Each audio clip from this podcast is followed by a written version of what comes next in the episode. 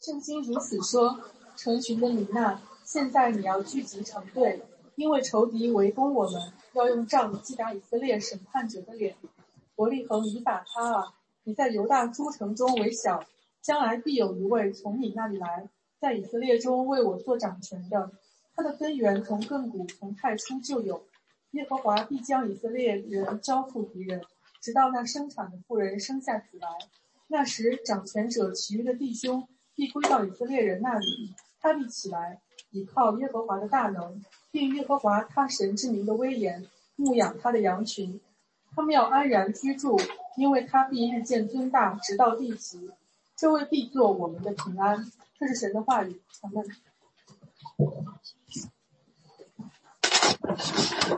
好，各位从生命教会的家人来观礼的朋友，再次欢迎你们来到这个主日，跟我们一起敬拜上帝，一起见证神的圣礼。一会儿我们还会统领圣餐来纪念他。有时候我会觉得说，都已经有圣礼了，讲道似乎都变得多余，因为毕竟真的我们看到了罪人因任性上帝而产生悔改的信心，我们也看到儿童们被不可抗拒的带到带到了恩典之约中，这足以让福音。变得清晰可见。当然，我们还是要讲到的，因为今天我们要回到我们的弥迦书的系列，一起来看弥迦书的这第五章的开篇的经文。这可能是弥迦书最著名的经文，是一段常常在圣诞节被引用的经文。让我们为今天的上帝的话语被正确的传讲来献上祷告。我们在天上的父，感恩，感恩你在七日的第一日招聚你的教会，感恩你设立圣礼。让福音变得可见，谢谢你赐下圣经，让我们认识你。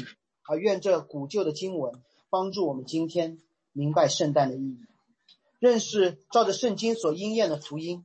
奉耶稣基督之名祷告，阿门。呃，你们都知道我很喜欢看电影。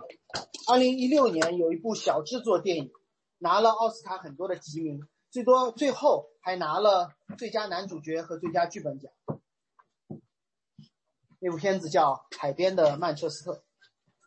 在座如果没有人看过或听过这部电影，你可以从这个片名当中了解到什么？海边的曼彻斯特。我一个朋友一听，他说我肯定不会去看，因为我是利物浦的球迷。有一个在英国留过学的朋友说这不科学。曼彻斯特城市是一个交通要道，有运河、有铁路、有公路，唯独不靠海，怎么可能会有海边的曼彻斯特？所以这部电影的名字说明了什么？海边曼彻斯特不是一句话，而是一个词，英文叫 Manchester by the Sea，是波士顿城北的一个小镇。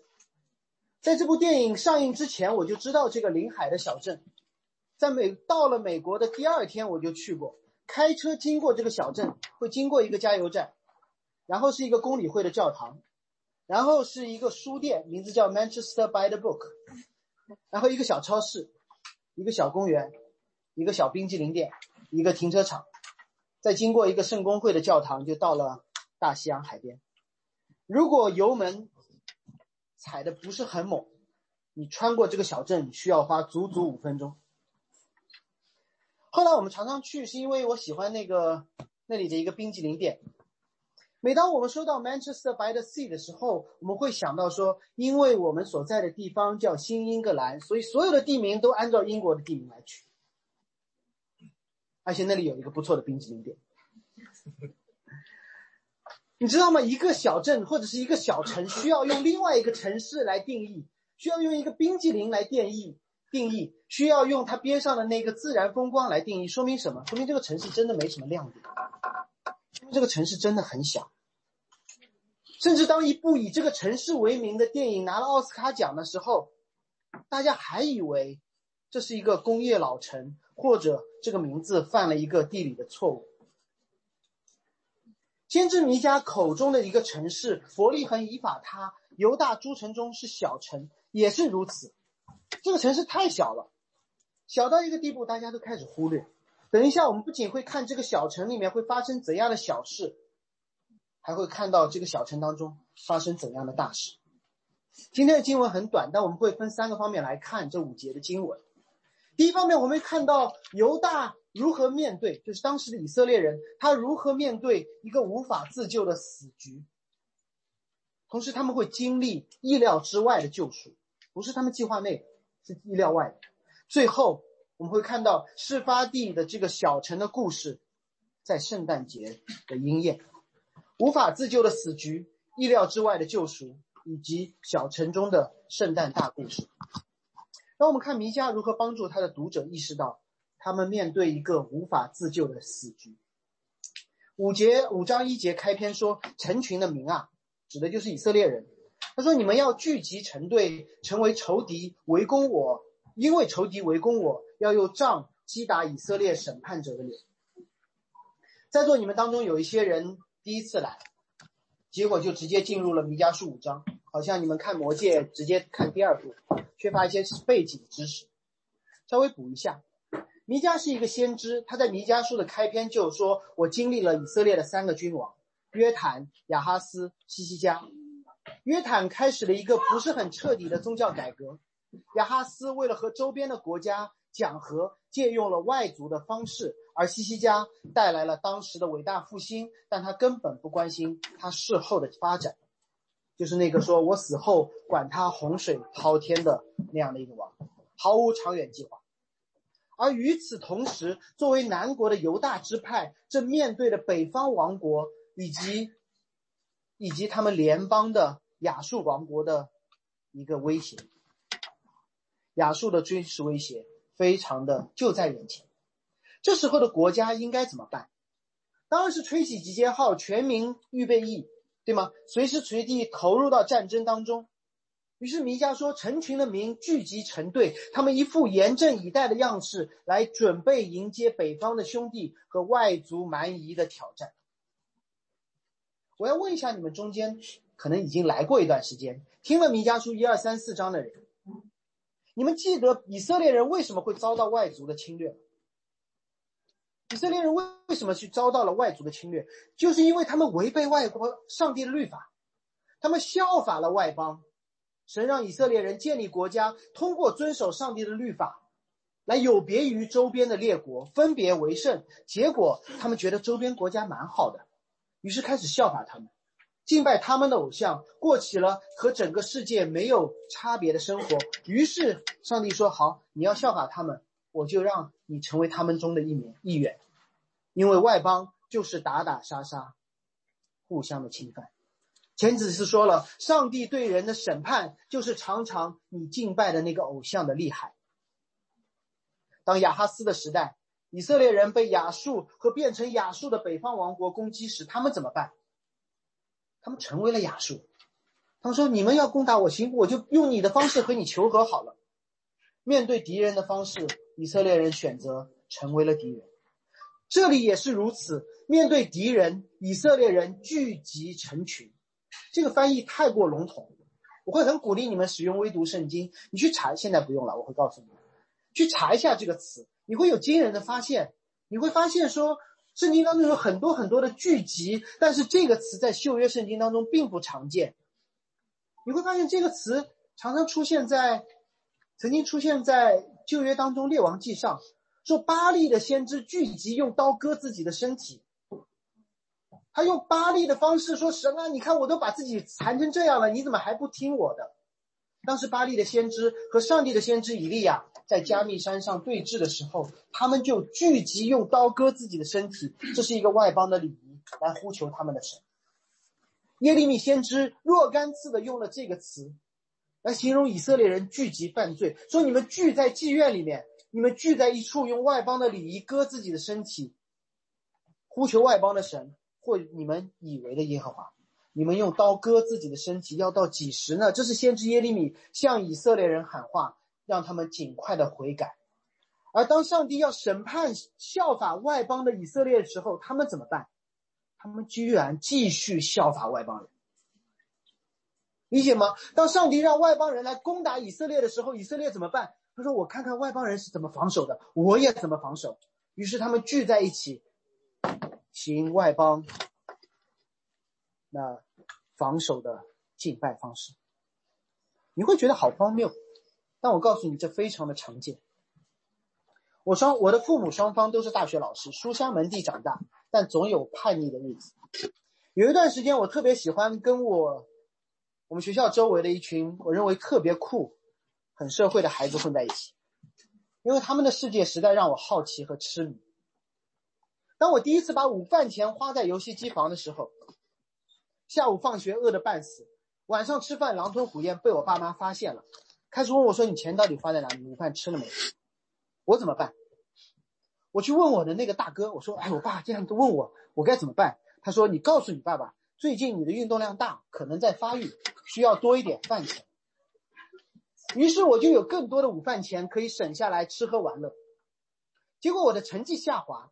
当我把我成绩单给父母签字时，无力无言面对我爸爸的责问。我又去问我的狐朋狐朋狗友们，我说：“当时你们是怎么干的？”你猜他们教我怎么样？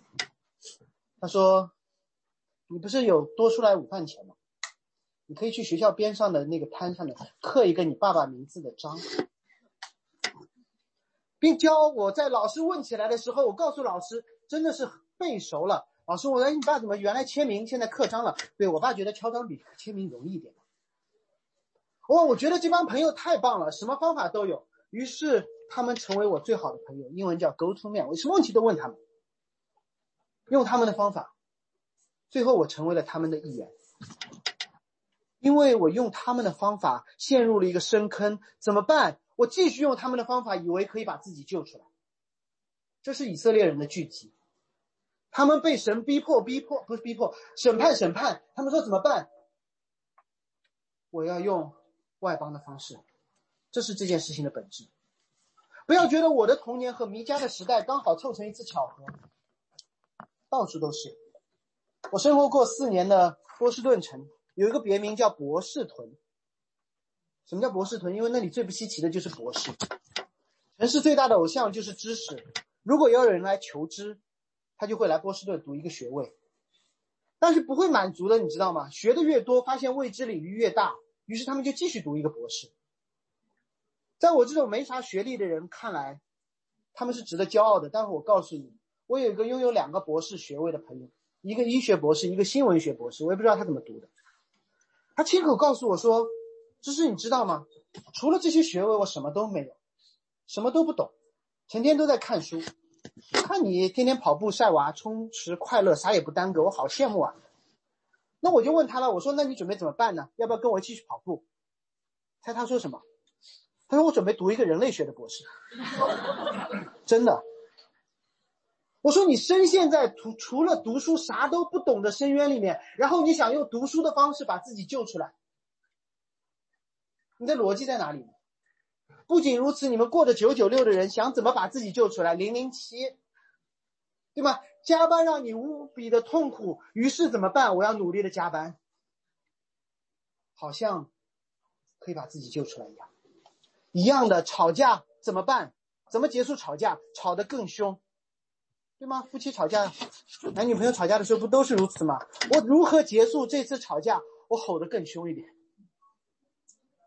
怎么结束这场战争？打得更狠一点。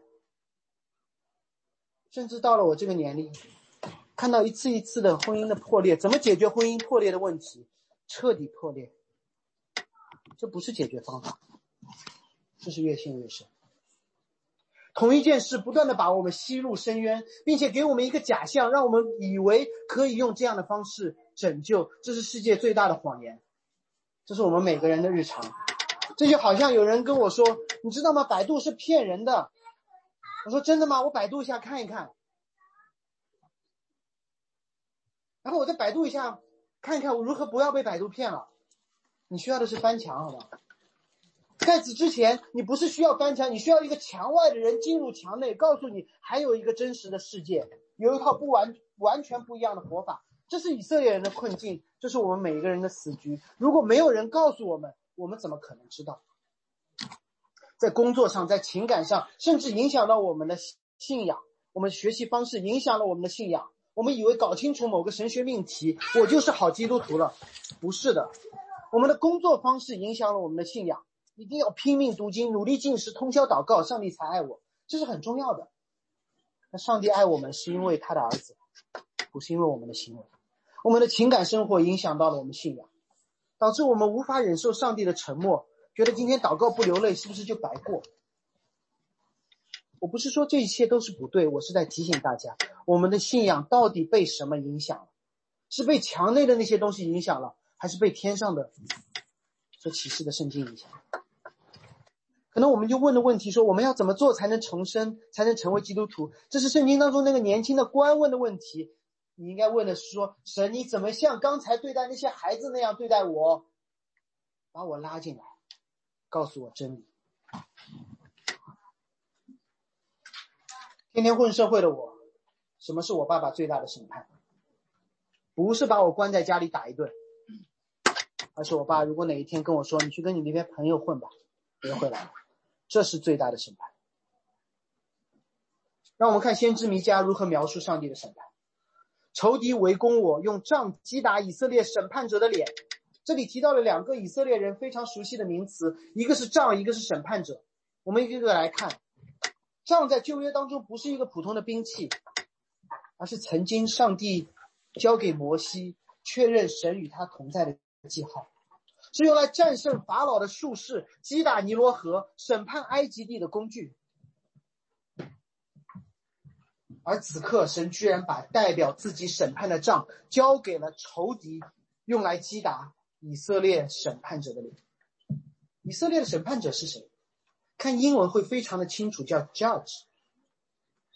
旧约当中有一卷书用这个名字来命名，叫《诗诗记》。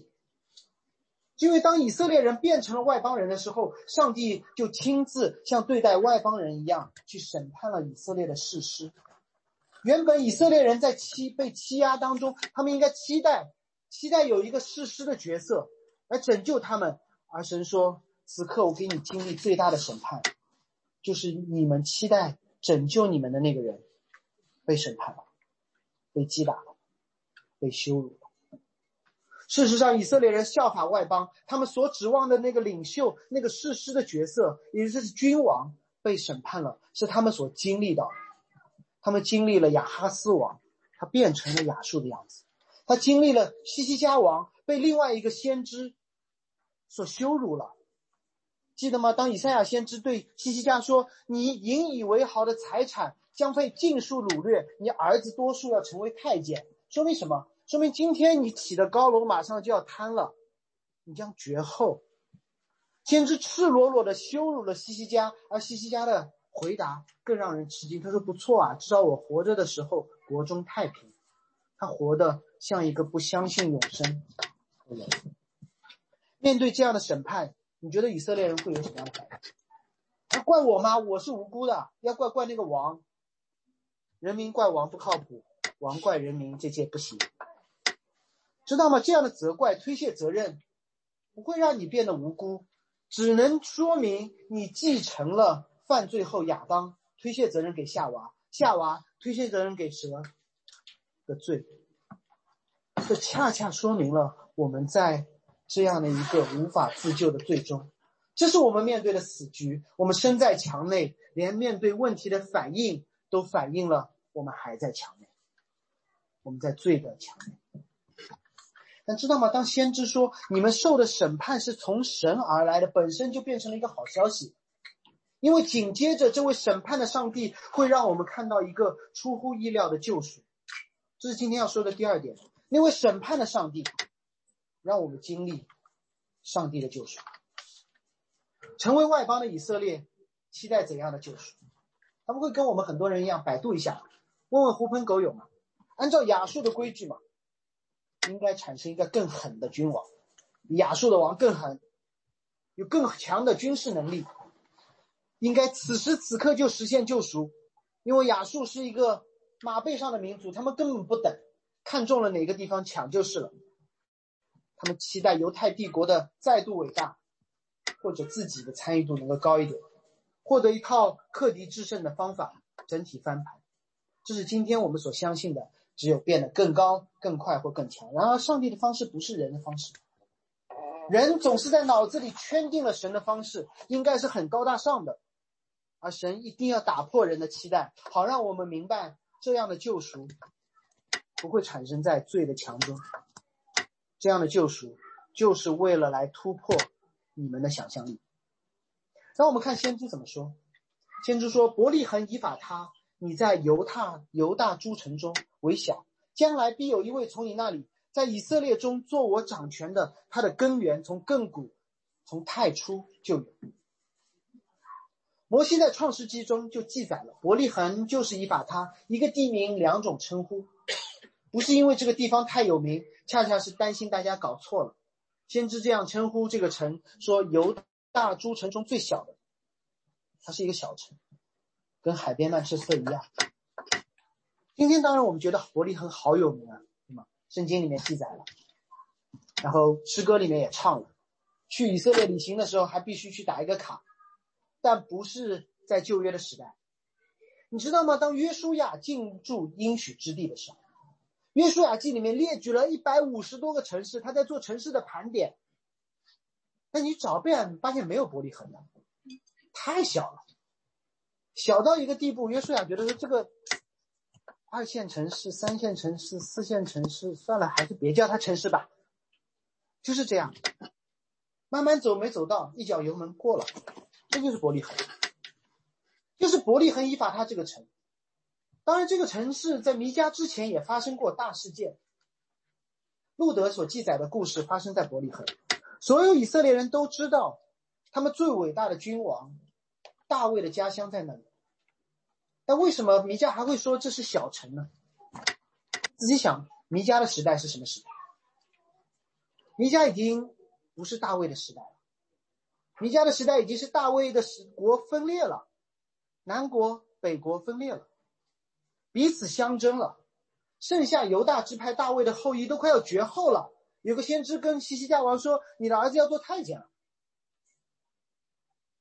伯利恒以法他这个城的两个名字分别叫粮仓和丰富，他们提都不想提，因为这个甘甜的名字变成了一种讽刺。就像曾经有一个女人，她叫拿阿米，是甜的意思，但她过得实在太苦了，说别叫我甜，叫我苦吧。弥迦的时代，距离大卫统一的国度已经过去了三百年，国度分裂，北方王国亡亡，北方亡国了，南方也命不久矣。这时你再提大卫出生的伯利恒，要出一个救主，相当于什么？相当于今年两千二零年。二零二零年，你在这里说我要反清复明，反清复明，你知道吗？当权者会不开心吗？当权者根本不会不开心的。你举一个什么天什么日的旗，当权者会不开心？你喊反清复明，根本没人理你。这是当时大家根本不想提伯利恒，因为以色列人过得太苦了。那个伯利恒出来的王已经一代一代又一代了，他的后裔都快绝种了。如果我还说伯利恒是个大臣，那叫自取其辱。这是一个小城，而先说恰恰在这个城中会出一个人，以色列中为我，也就是为上帝做掌权的，不是你们中间做一出一个人为你们做掌权的，而是为上帝做掌权的。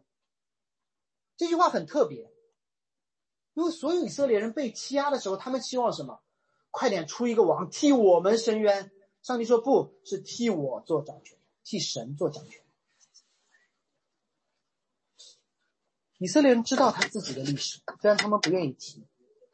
他们中间出现过两个掌权的，一个是为他们做掌权的，民选的，叫扫罗，又高又大又帅，特别能打。另外一个叫大卫，神说这是我选的。当以色列人跟神说“我需要一个王，我需要一个王”的时候，神说什么？神说他们其实不希望我做他们的王，他们要王是因为别的国家都有王，他们为自己要立一个王。所以神允许允许罪人做坏事，从来没有断绝过。他说：“好吧，给你一个。”那你看看扫罗有多好，对扫罗有多脏。所以这个王更像是大卫。神说：“这是为我做掌权的，不是为你们，不是满足你们的消费和需要，而是因为神的旨意和主权。”而大卫则真的出现在那个小城的伯利恒中，在一个叫西西家的一个牧羊人家中被找到。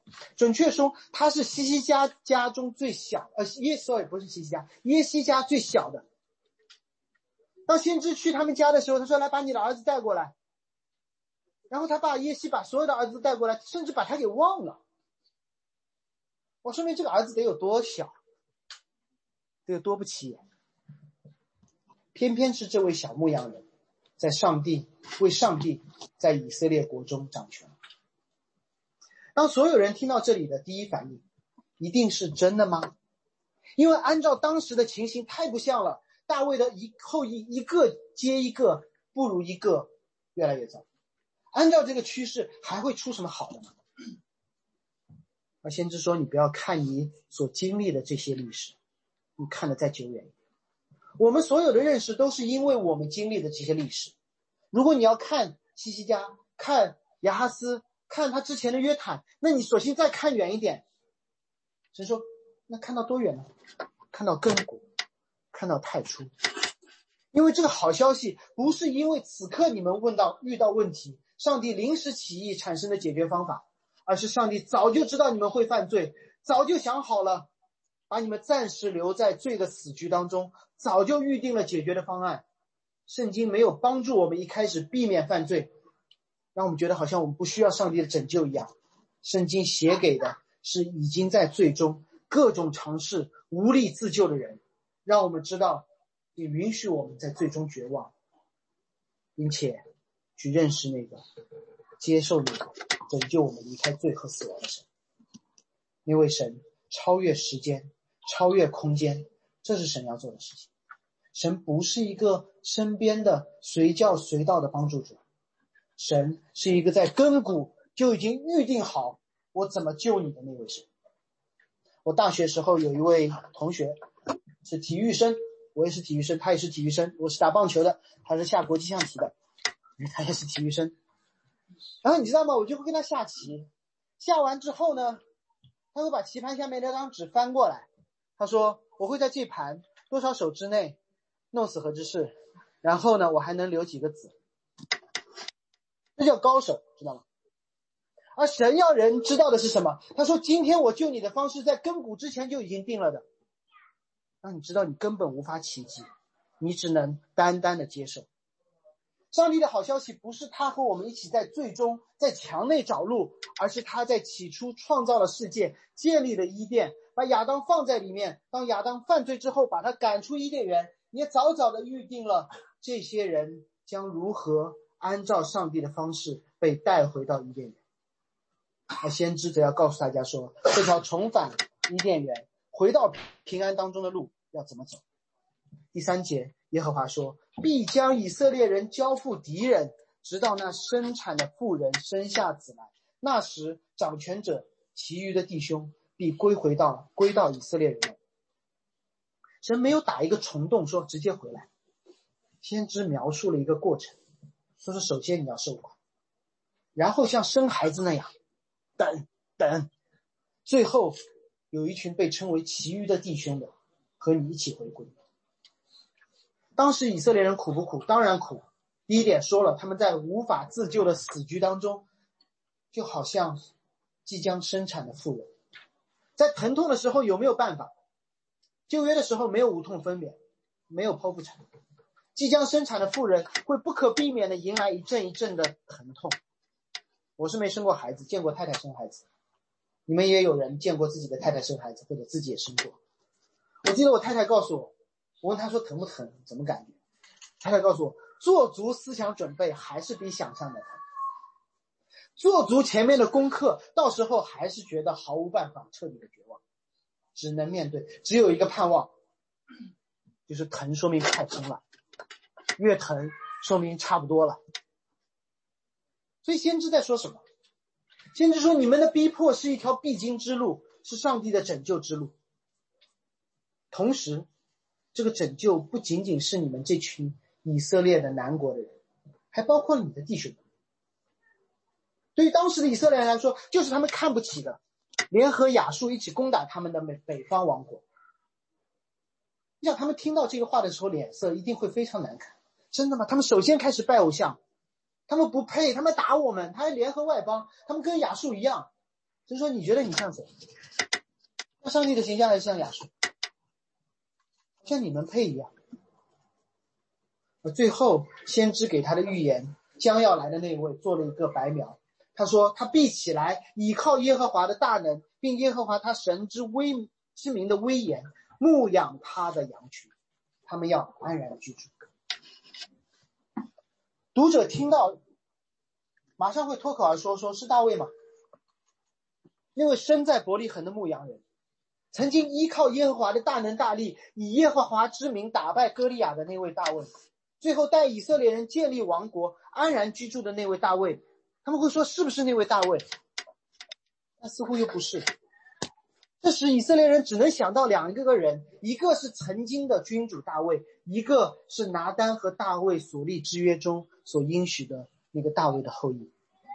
那一个后裔，不是一串不靠谱的后裔，是将会有一个。他说：“你国位会永远坚立在那个大卫的后裔身上，无疑更像后者。”因为大卫的国不曾日渐增大，只有日渐衰弱。大卫的国不曾到地极，只是在那块巴勒斯坦地区。你会觉得很奇怪，先知所说的话要么太小，小到我们不敢相信，伯利恒呢，你就不能在耶路撒冷吗？或者一个好点的城市，新一线？要么就太大，大到我们也不敢想，说直到永远，直到地极。昨天晚上，我女儿参加了一个筹款的活动。以前我也常常出席这样的社交场合，在互相介绍的时候，我们总会给自己贴上一些标签。你就这么想，拿我为例，我有一个上海财经大学的本科学位，也有一个复旦大学的 MBA 学位。你觉得我会用哪个来介绍自己？当然用后面那个。我是做体育的，我组织各种各样的赛事，我组织过上海市杨浦区五角场街道的游园会。我也参加过2008年北京奥运会的一些赛事组织。你觉得我会用哪一段经历来描述自己？我们都喜欢大的，而上帝却说那位救赎者的背景实在是小的可以。你们会问真的吗？神同志说这位救赎者也大到我们不敢想。以色列的君王只求这代人不被掳走就好了，放在今天就变成我们在 deadline 面前搞定就好了。deadline 之后我也不管，先把这一件事情给干了。以色列的君王只希望比南国，只是南国比北国好一点就好了。而这位救助者说是兄弟我都救。就好像我跟诺爸说你去找一下圣诞活动的场地，诺爸跟我说奔驰中心怎么样？的我说真的吗？我们的神真的是这样，他不是为了解决我们的问题，而是开我们的脑洞，让我们知道我们之前一切的经验都没有用。真的，纵观从根古开始的历史，哪一次上帝的救赎是按照人的套路来的？哪一次上帝没有显出他的超越和伟大？大到一个地步可以使用最卑微的人，大到一个地步超过我们所目及的地平线。在我参加的那些社交活动当中，总有一种人，很少，非常少，偶尔见到一两，他会拿出一张名片，上面只有他的名字，他不需要用任何的 title 来告诉你我有多厉害，不需要用任何的公司来圈定自己的业务范围，他说报我名字就行，偶尔会碰到的，通常他也不会给我他的名片，我知道有这样的人。当弥迦描述这个将要来者的时候。他提到了他在时间空间上的超越性，也提到了说这个人为什么生做生在一座小城而不在一座大城？为什么他没有在新一线城市北上广深，而是在一个我听都没听说过的城市？因为他根本不需要，他根本不需要用那座城市来告诉别人说我是谁，他不需要用任何的受造物来赋予他更高的身份。那以色列人听懂了，只有一个可能。他既是大卫的后裔，他又是摩西在荆棘火焰时候，他问的说：“你是谁？”那个声音说：“我是。”你到底是谁？我是。你到底是谁？你说我根本不需要用任何的东西来定义我，因为我在创造界、受造界有之先，我就在那里。我说我是一个上海人，说明什么？上海比我早嘛。我说我是复旦的毕业生，说明什么？复旦比我早嘛？那只有谁会说我是？没了，是因为一切东西都没有给他贴任何的标签，他是那位定义其他东西、创造其他一切的那位创造。所以有了时间，有了地点，有了人物，有了一些将要发生之事的预告，先知强调了这是一个过程，我们还是会想，那什么时候呢？对吗？西西家已经很惨了，外面已经要打过来了，什么时候呢？所以我们剧透过了第三点，小城中的圣诞节。弥迦之后七百多年，真的，我太太生了七个小时，我已经觉得够惨了。七百多年的阵痛。以色列人被逆，被攻打，被掳巴比伦，被列国当中抛来抛去，应验了弥迦所说的：“以耶和华将以色列交付敌人的手。”知道吗？连你的受苦都是神所预定了的。他们只会问：怎么还没有生？怎么还没有生？神说：快了，快了。直到他们忍耐了整整四百年的黑暗，神到底在哪里？有一个叫马太的税吏记载了这么一段历史。首先，他提到了一个人叫耶稣，名字的意思是什么？我要将我的百姓从罪恶中救出来。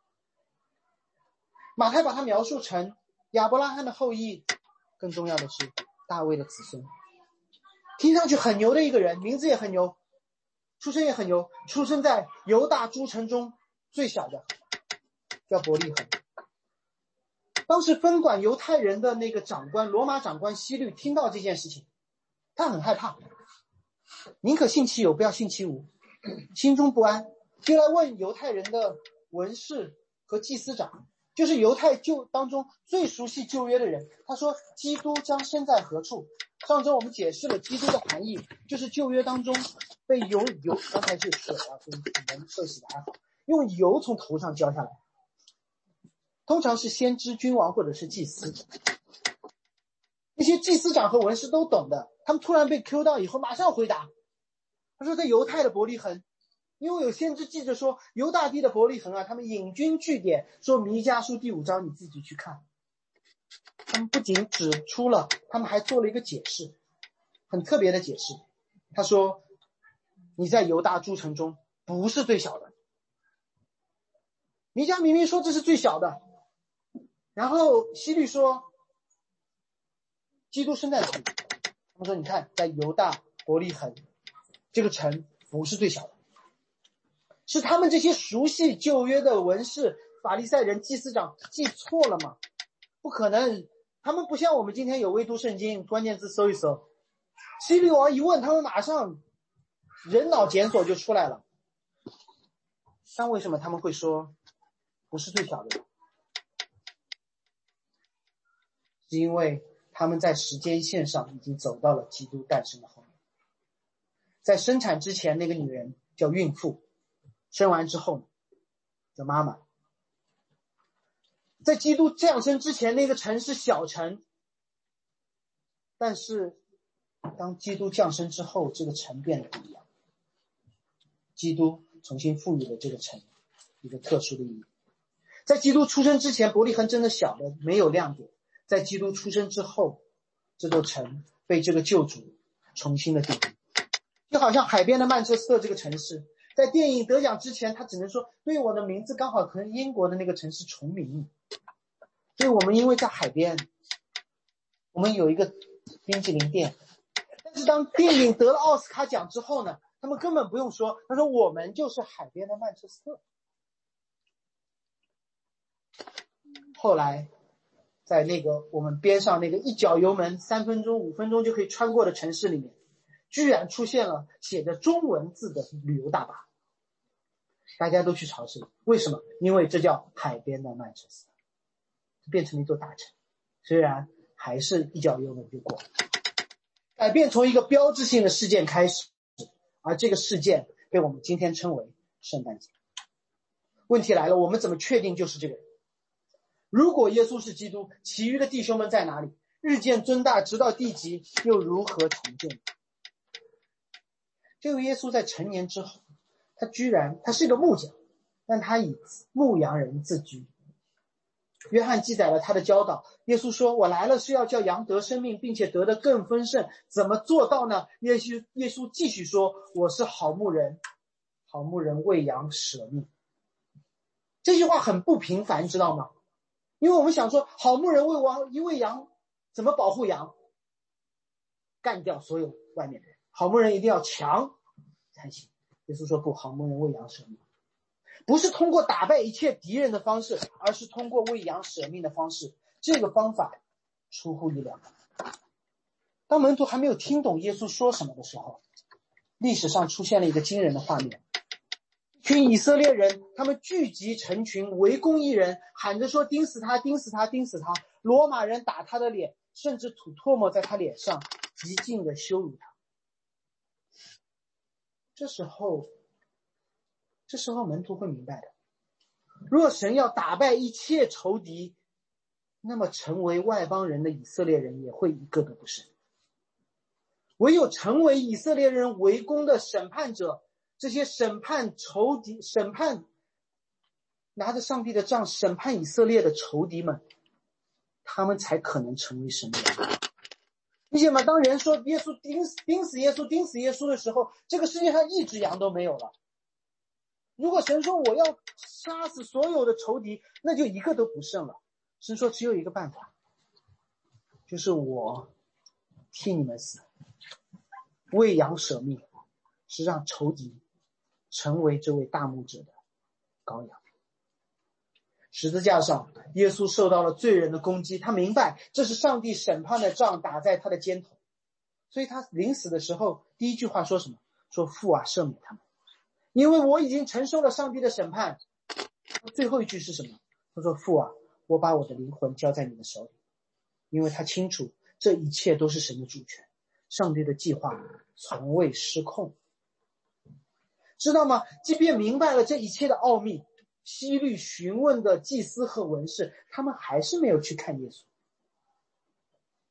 因为他们认为希律还是他们的王，因为他们觉得说我已经是祭司阶层了，我已经是文士了，我高人一等了，我不愿意有更多的弟兄，我还是愿意在耶路撒冷好好的做我的祭司，当我的文士，地级太遥远，只争朝夕。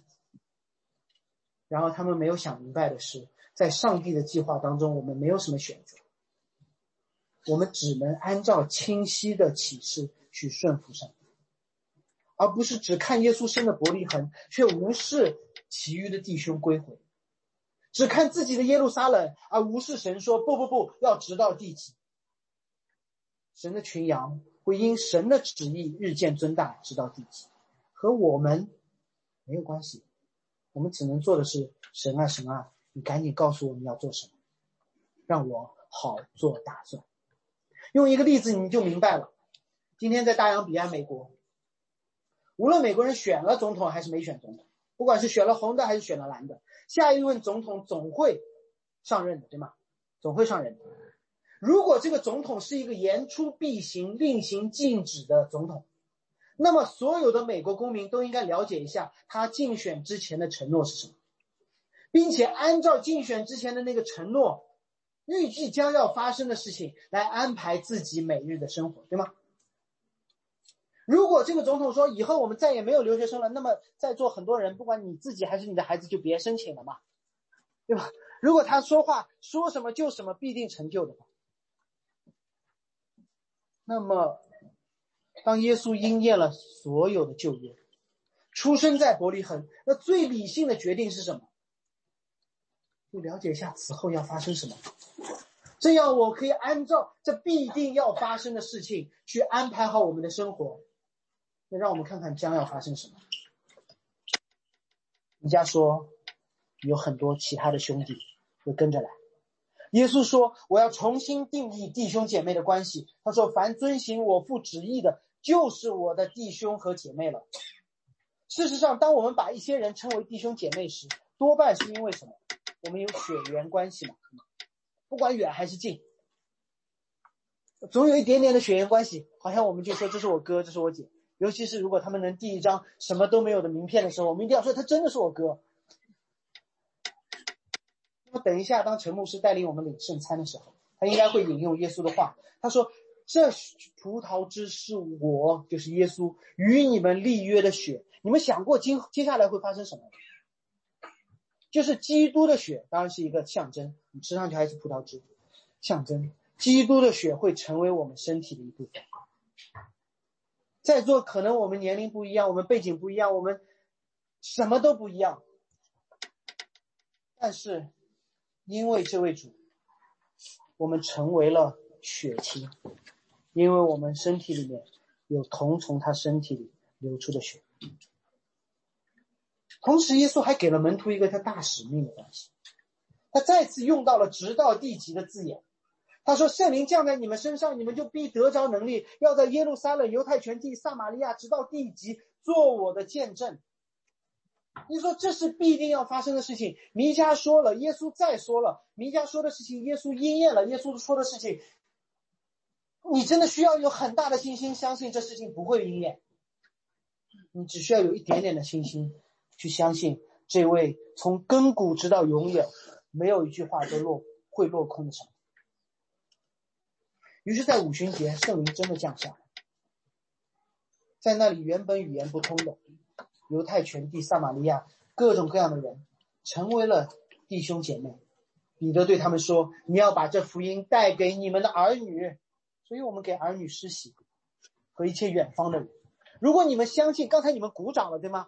你们都笑了，你们还拍照了，说你看太好了，我们当中有一些孩子受洗加入了教会，那你是不是愿意相信另外一半就是远方的人也要信？我们怎么办？